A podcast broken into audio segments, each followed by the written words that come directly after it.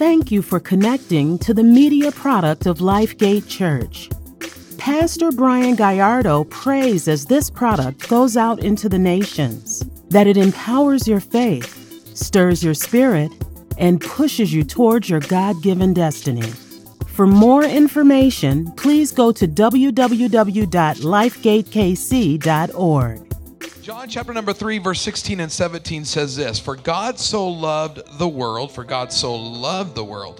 He loved us so much that he gave his only begotten son, that whoever believes in him should not perish but have everlasting life.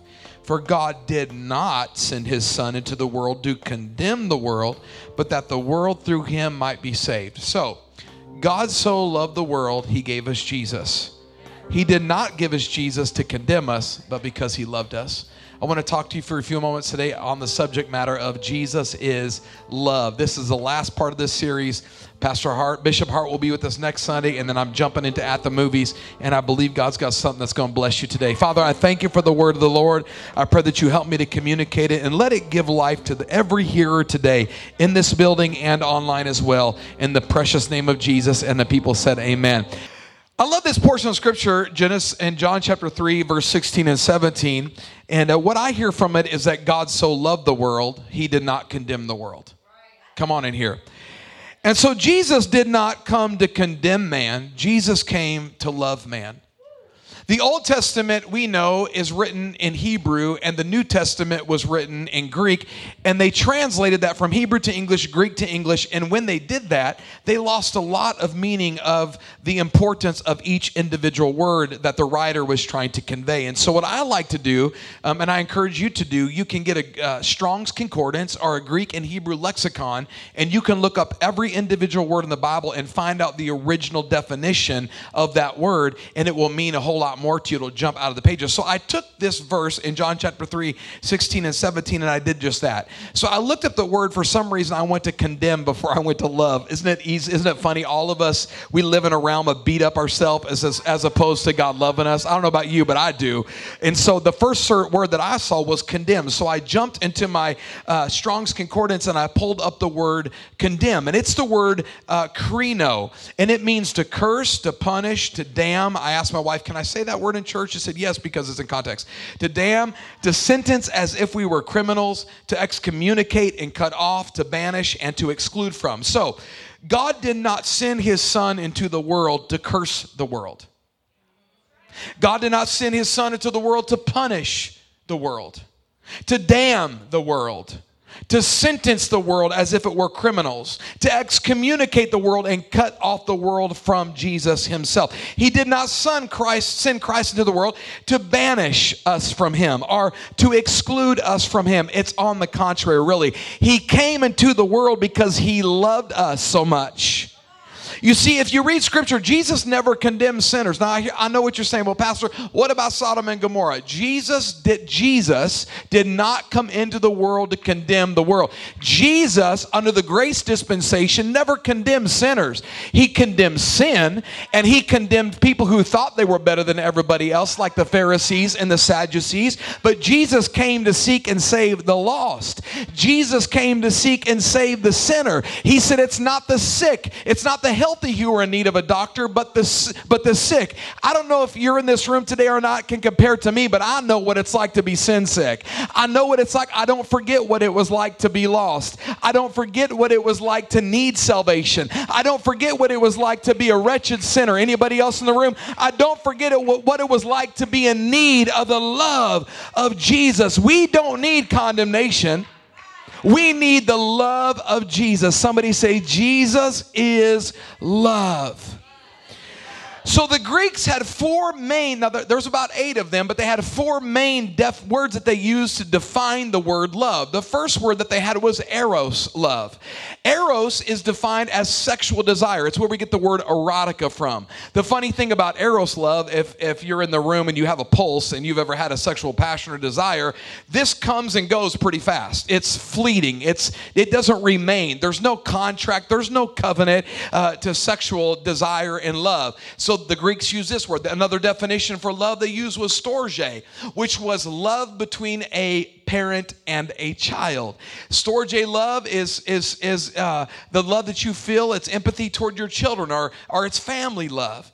And this kind of love will allow you to put up with things with your family that you wouldn't have put up with everybody else. And so Olivia, my daughter, she can drink out of my cup, and she can take her fingers and pull a piece of watermelon out of my bowl. But ain't none of y'all doing that. I don't storge. I love y'all, but I don't storge y'all. I storge Olivia. And so I'll put up with stuff with her. I ain't putting up with anybody else, but I storge my daughter. Can I get a witness in the room? Then there's this word philia, and it means being fond of an individual. It's love from the head and not love from the heart. It's being fond of somebody, but not deeply connected to them.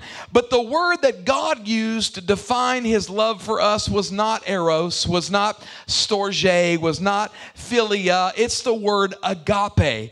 And the word agape love, by definition, is to love someone with the deepest part of your soul, to love from your heart and not your head. The Greeks used to say it this way, which sounds so funny to me: I love you with all my bowels. Which meant what they were saying was, I love you from the deepest part of my insides.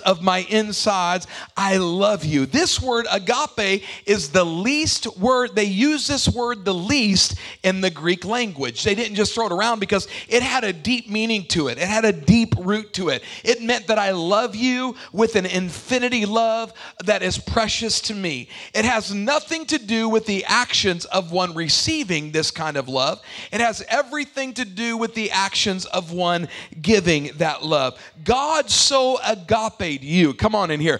God so loved you. It's an unconditional love, which agape means no matter what your conditions are, God loves you. You could have a rich condition. Come on. You can have a poor condition. You could come from the right side of the tracks, the wrong side of the tracks. You could be a Democrat or Republican. You can have hair or have no hair. It doesn't matter the condition of your life. You can be rooted down deep in sin, or you could think you have a life altogether. It doesn't matter the condition. I'm about to say some things here today. You could be gay or straight. It doesn't change the love that God has for you. You could be married or single. A lot of single folk in church, they feel like a second-class citizen. That's a lie. The same love for married folks is the same love for a single folk. Come on. The same love for a single mama is the same love for a two-parent family. God's love is unconditional. No matter what you have, no matter what you don't have, no matter what sin you've committed, no matter what sin you haven't committed, Jesus is love. 1 John 4:8 says it this way: for God is love. What does that mean? That means God cannot be separated from love, and love cannot be separated from God. God is agape. You look up God's picture in the dictionary, you'll see a big heart. His definition is love. God is agape. Agape is God. You can't separate this two. As a matter of fact, Paul the Apostle, the guy who was responsible for writing 2/3 of the New Testament, murdered all kinds of Christians, but had an experience with God on the road to Damascus where he got converted and gave his life to Jesus. He did not have a revelation that God was condemning. He had a revelation that God was loving. How do we know this? He told us in Romans chapter number 8. I feel the anointing on this scripture right here. Watch. He said, for I am convinced. Another translation says, I am fully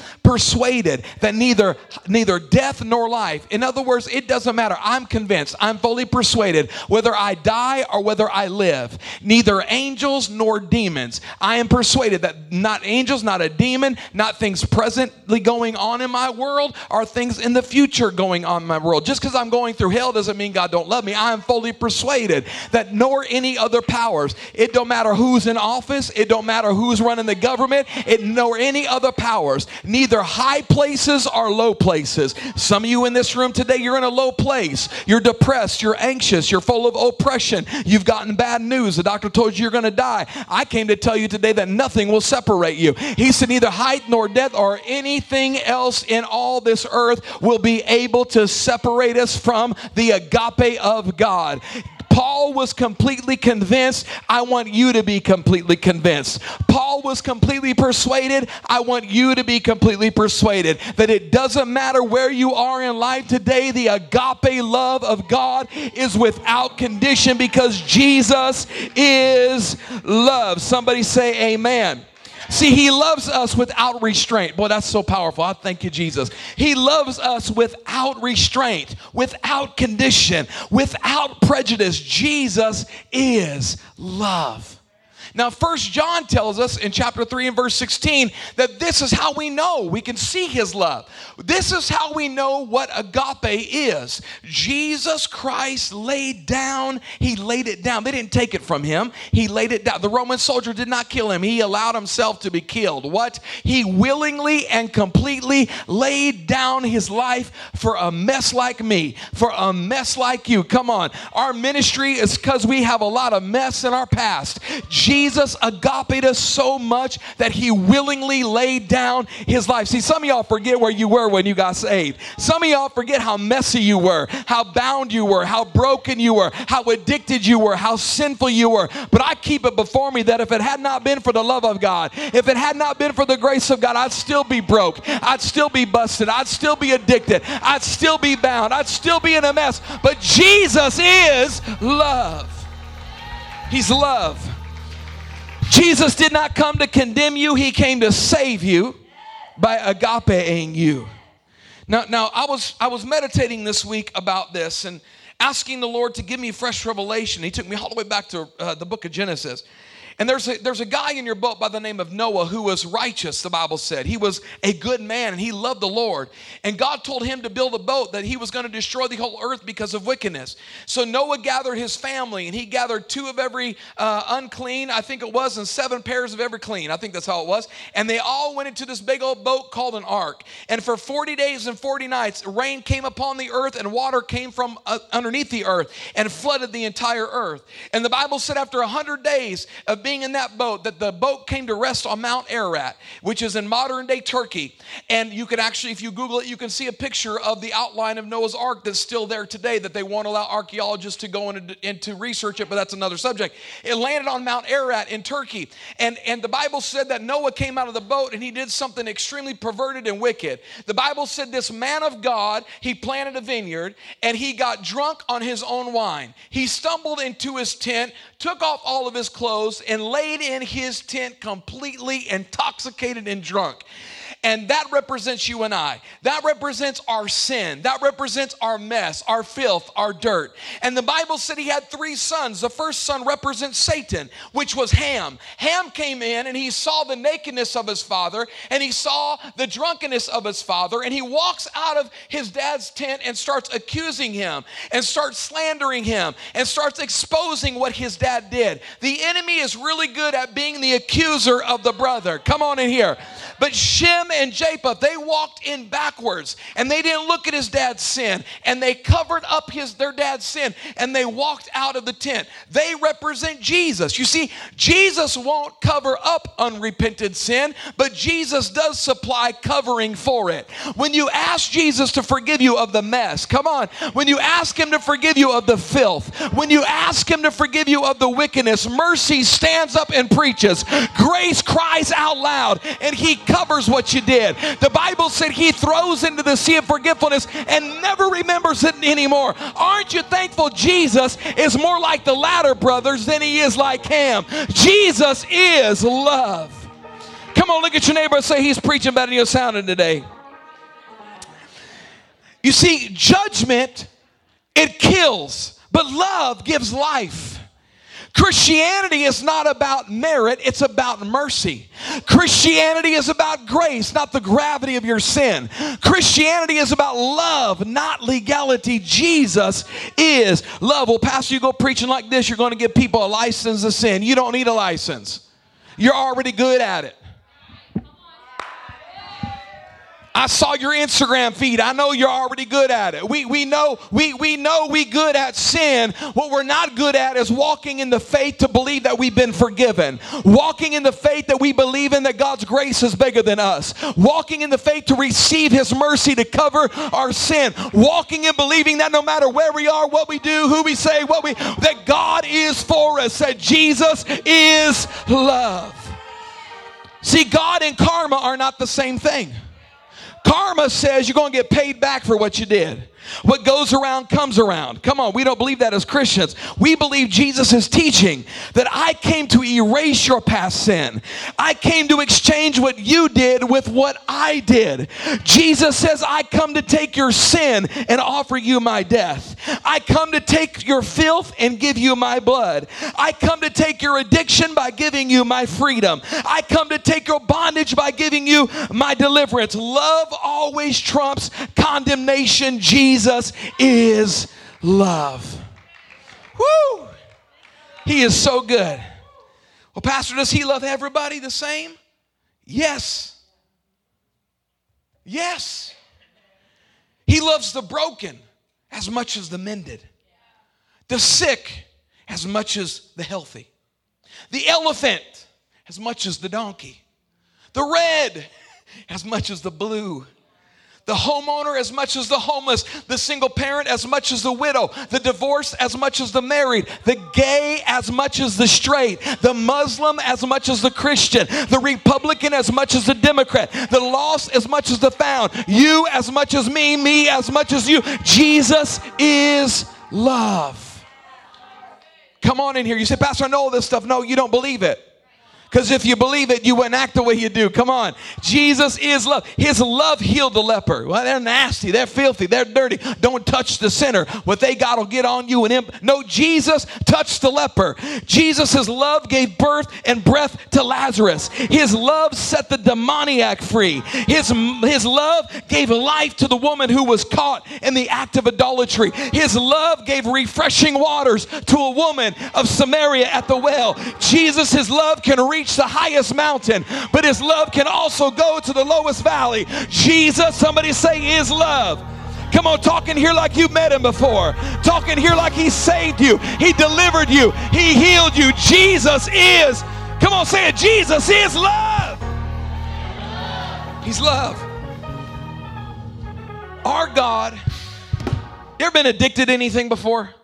Jeremy was, and he told me I could tell this. He was addicted to opiates, and he got set free. Are you still free? Had to make sure because he's our music director. Are you still free? He set him free from an addiction.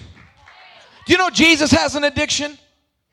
He's an addict. He needs to celebrate recovery. He's an addict. Jesus is addicted to pouring his love upon a loveless humanity. Aren't you thankful? Huh? He does not have condemnation for man, but he has a strong conviction about man. What is that conviction? To love deep. So I want to give you three things on this subject today. You say, Pastor, you're giving me a bunch of things. I know. I want to give you three main points today, the three C's of God's love. Number one, the love is a deep conviction. If Jesus loves with a deep conviction, we should love with a deep conviction. I'm not hearing you, but it's okay. We live in a culture that pushes and promotes humanism, self-worship, self-look better. I was so nervous to come out here in a sweatshirt and jeans. I asked about three people, is this okay to wear today? You know, because I was like, is this okay? You said, Pastor, you was wearing T-shirts half a year ago. I said, I know, but I got convicted a little bit about it. So and Justine said, Pastor, you look like Apostle Rayleigh dressed in that way. I said, okay, I'm good. So we live in a culture that is so promoting of self, right? We smell of self. Self, look better. Hey, self, wear the name brands. Hey, self, make selfie look the best that you can. Hey, LifeGate Church, your building's not sexy and Instagram worthy. I had a preacher tell me that. No, but he was encouraging me. He goes, you don't have to look sexy on Instagram as a church. You ain't got to worry about all that. People ain't looking at a building and want Jesus. A building's not going to help somebody heal from being hurt. Jesus will. He was rebuking me. because I was so indulgent in ourselves. I was like, this church is ugly. I've said that 1,000 times. The Lord says, stop saying that. He said it through my friend that's a mentor. He said, stop saying that. God gave you that. He said, you may be a little ugly on the outside, but you don't owe nothing. He said, I know preachers that owe millions of dollars and are drowning in debt. He says, celebrate what you got. I don't want to be so selfish, so self-focused on me that I lose them. Y'all are quiet.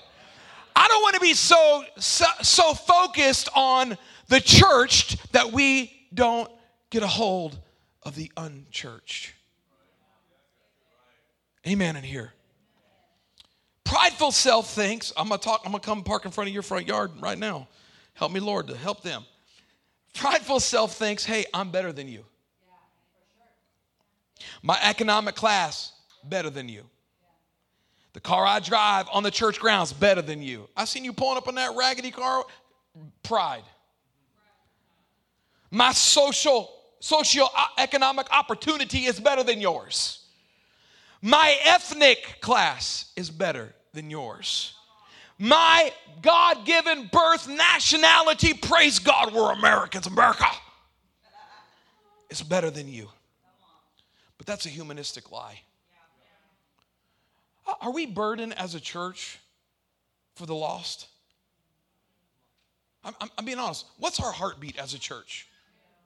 I'm not talking about on Sunday mornings. I mean, we've had 80-some people give their life to Christ and say, I'm going to follow Jesus in the last month or so of church ministry, and that's great. We're thankful for that. But is it the preacher who's burdened, or is it the church who's burdened? Do we care that not too far from these grounds, some young woman's going to be raped today? Do we care that some young baby is going to cry themselves to sleep and nurse that bruised brow of a drunken daddy who put their fist in his face? Are we burdened that lost souls are broken, damned, destitute, and dying? Are we just playing church? In Luke chapter 15, some religious leaders came to Jesus and said, hey, Lord, what are you doing? How can you sit down with such filth and such sinners? And Jesus said, the Son of Man came to seek and save that which is lost. I don't want to be a church that is really good at churching people. I want to be a church that's really good at changing people. Come on. And we can't, listen, we got great programs right here. We got great people leading great departments. And we really have the dynamics in our church to change a city. I believe that with all my heart. But I want to do it for the right reasons. Y'all come in here. We got to take the pulse of where God has us. And where God has us right now is winning the lost. He wants us to win. He wants you to win the lost. And I'm going to give you some key principles today on doing that. So we have to have a conviction. Now, here's what I want you to know about Greek is there's this word agape, which is the noun form of unconditional love. But then there's a word agapeo, which is the action verb. It's the verb of the word agape. So agape means unconditional love. Agapeo means to display unconditional love. So let's flip over to 1 John chapter 4 and verse 7 and 8. And I got to hurry because I have 29 more minutes. I have 4 hours. Okay, 1 John chapter 4, verse 7 says this. Dear friends, let us love, that's the verb form, one another, agapeo, for love, that's agape, comes from God. So unconditional love comes from God. Now we must take that unconditional love and prove we got it. Everyone who loves with action has been born of God and knows God. Everyone who does not unconditionally love people in action does not know God. Because God is agape. Now let's take it a little step further, and Pastor John here is about to let us have it in chapter 4, verse 20 through 21. He said, whoever claims to love, agapeo, in action God, in other words, you come to church, I love God, I love God. You don't love God, what's wrong with you? I love him, I love him, I love him, I love him. I love the Lord, I love the Lord. He's my God, I love Jesus. I shout better than everybody, I sing, I dance, I get it all going on. I'm the biggest giver. I've been baptized 29 times. They anoint me in oil. I'm just oily because God is oil. I love the Lord. I got the Christian T-shirt. I carry the big Bible. I got 5,000 bumper stickers on my car. I always post memes and Instagram of, if you are truly Christian, please post this. If you don't, you don't follow. I love the Lord. Agape.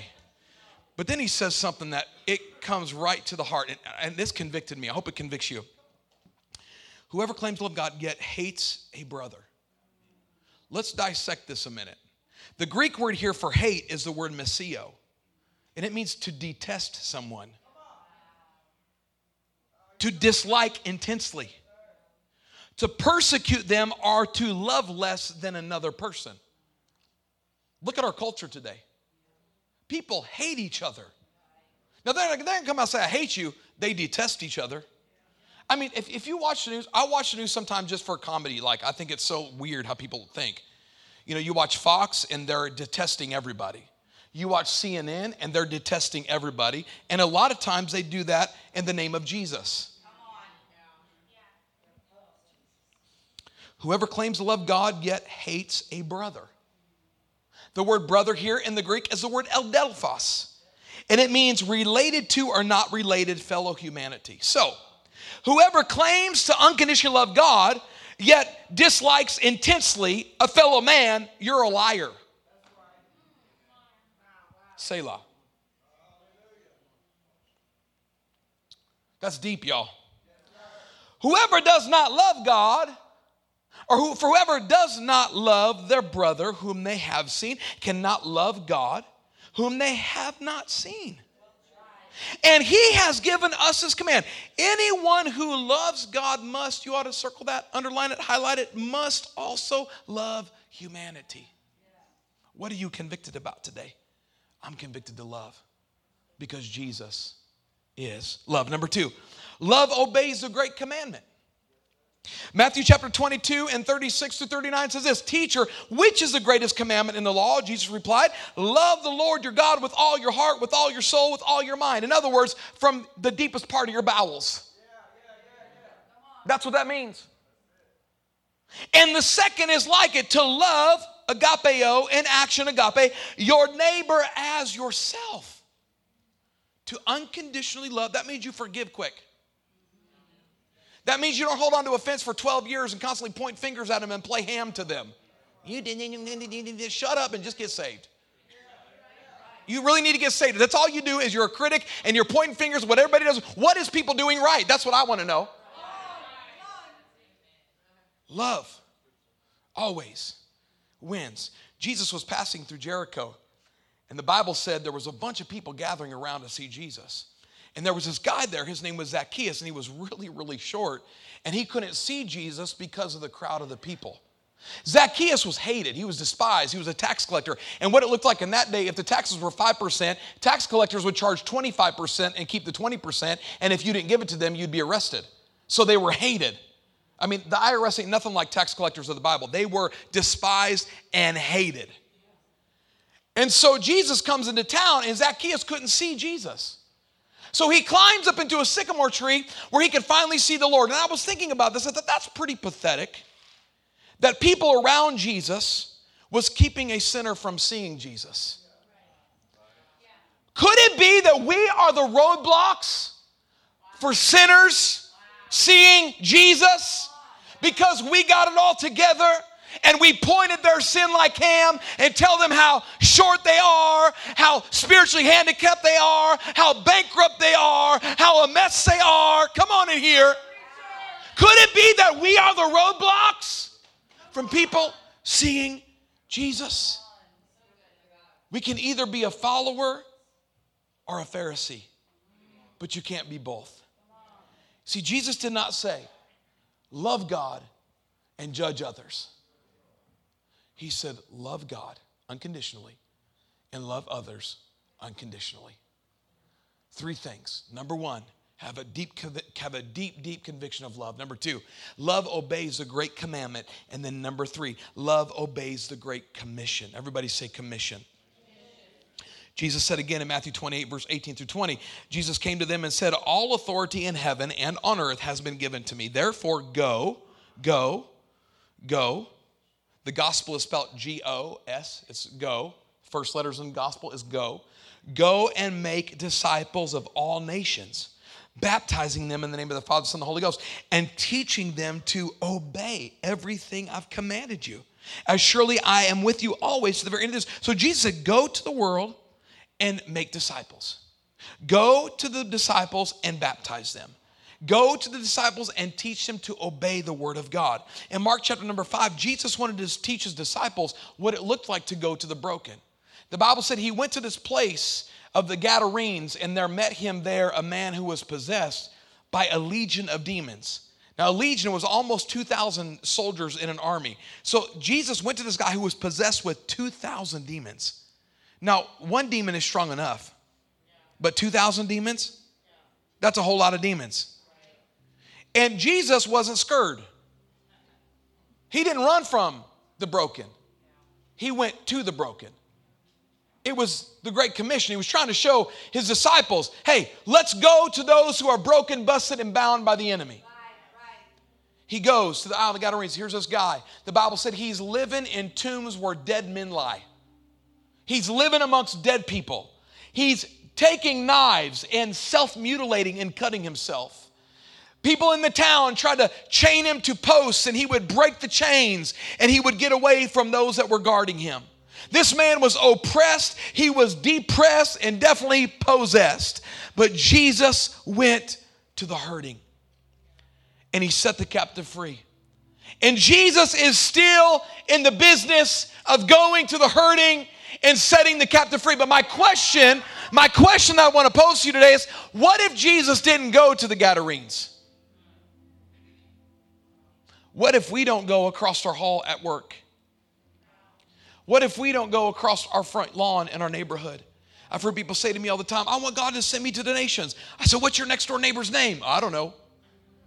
So you want to go across seas, but you can't go across yard. You don't need to be going across seas. You want the limelight. You don't want the guts of preaching the gospel. What if Jesus didn't go to the Gadarenes? What if God didn't send Jesus to this planet? What would we look like? Where would we be if Jesus didn't find us? Somebody said, I found the Lord. You didn't find the Lord. You didn't know where to look for him. He sought you out. He seeked you, and he found you. If we're going to be a church that preaches love, we must be a church that practices love. Come on in here. How are we practicing? Are you being sued by the kingdom for malpractice? Come on, preacher. Are you practicing well the love of God? Because people are hurting, so like Jesus, we must love. People are broken, so like Jesus, we must love. People are crying, like Jesus, we must love. People are self-mutilating, like Jesus, we must love. Are you convicted about loving? Are you obeying the command to love? And are you willing to accept the Great Commission to love? I'm asking you, church, are you ready to be a church that's loving the hell out of our culture?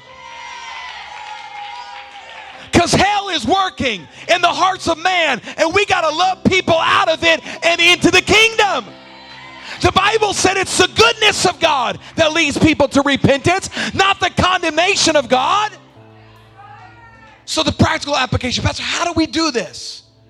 How do we love people? How do we show it? How do we put it into a verb? Number one, it's real easy. Be kind to people. Be kind to people. I asked a waitress today on a Sunday, months ago, I said, how's your day going today? She goes, man, all these church people drive me crazy. They don't tip and they're super rude. I was like, well, I'm a Christian and I just got out of church and I'm going to change your opinion. And so the conversation was awkward because she felt like, oh, I didn't mean anything by you. Man, we loved on that lady. We tipped her really good.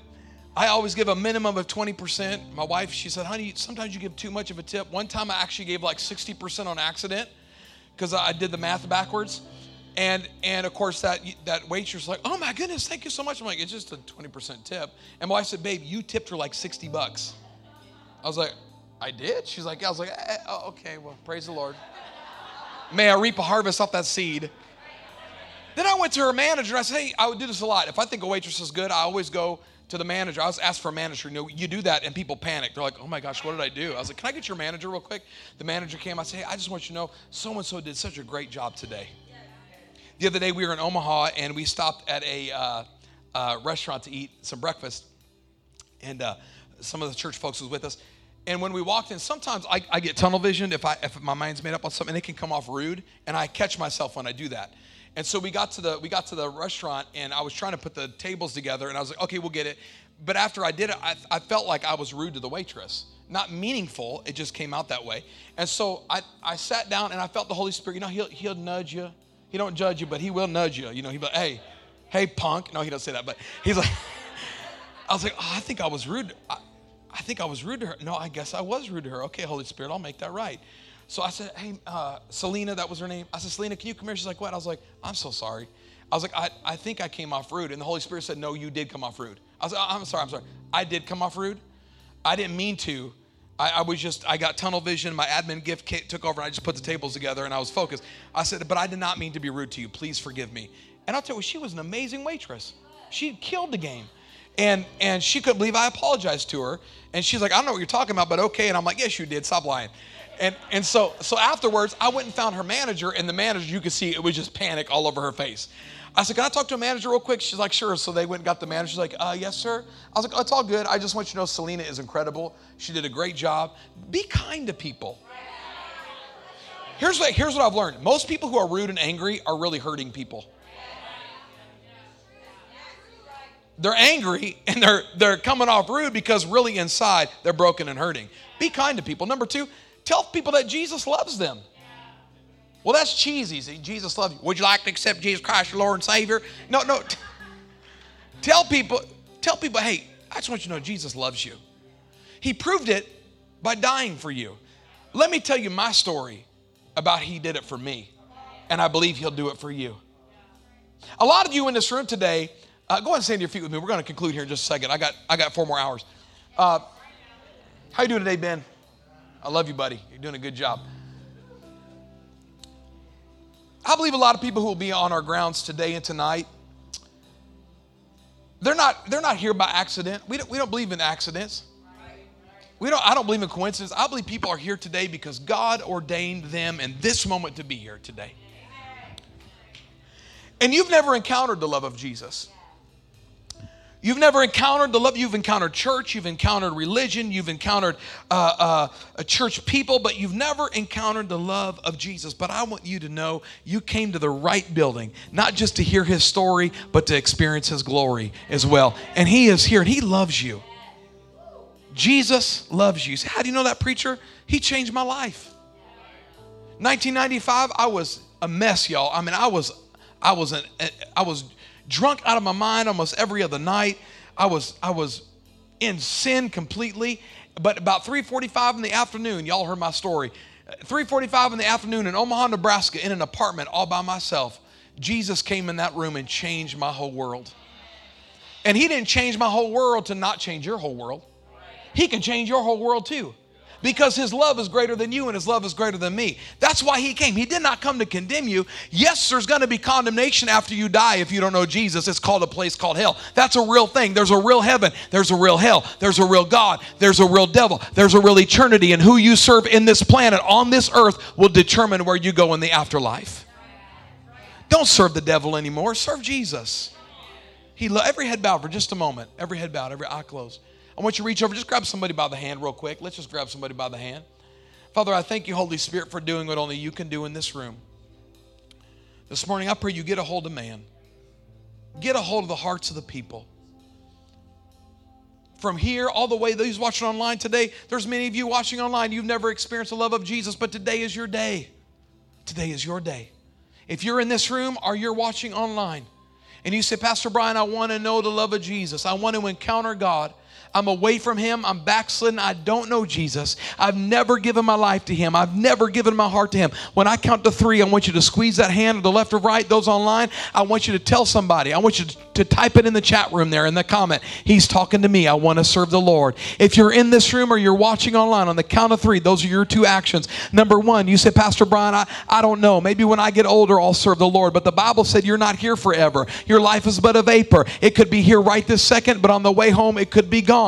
You're not promised tomorrow. Two, heaven is real. Hell is real. Don't go to hell for anybody. Don't serve the devil for anybody. Give your life to Jesus today. He loves you. He has an unconditional love for you. He's bigger than your sin, bigger than your problem, bigger than your addiction. He is God. He is Savior. He already proved it on the cross. 1, 2, 3. If that's you, squeeze that hand left or right of you. Those online, I want you to comment in the comment section. He's talking to me, Pastor. I want to give my life to Jesus.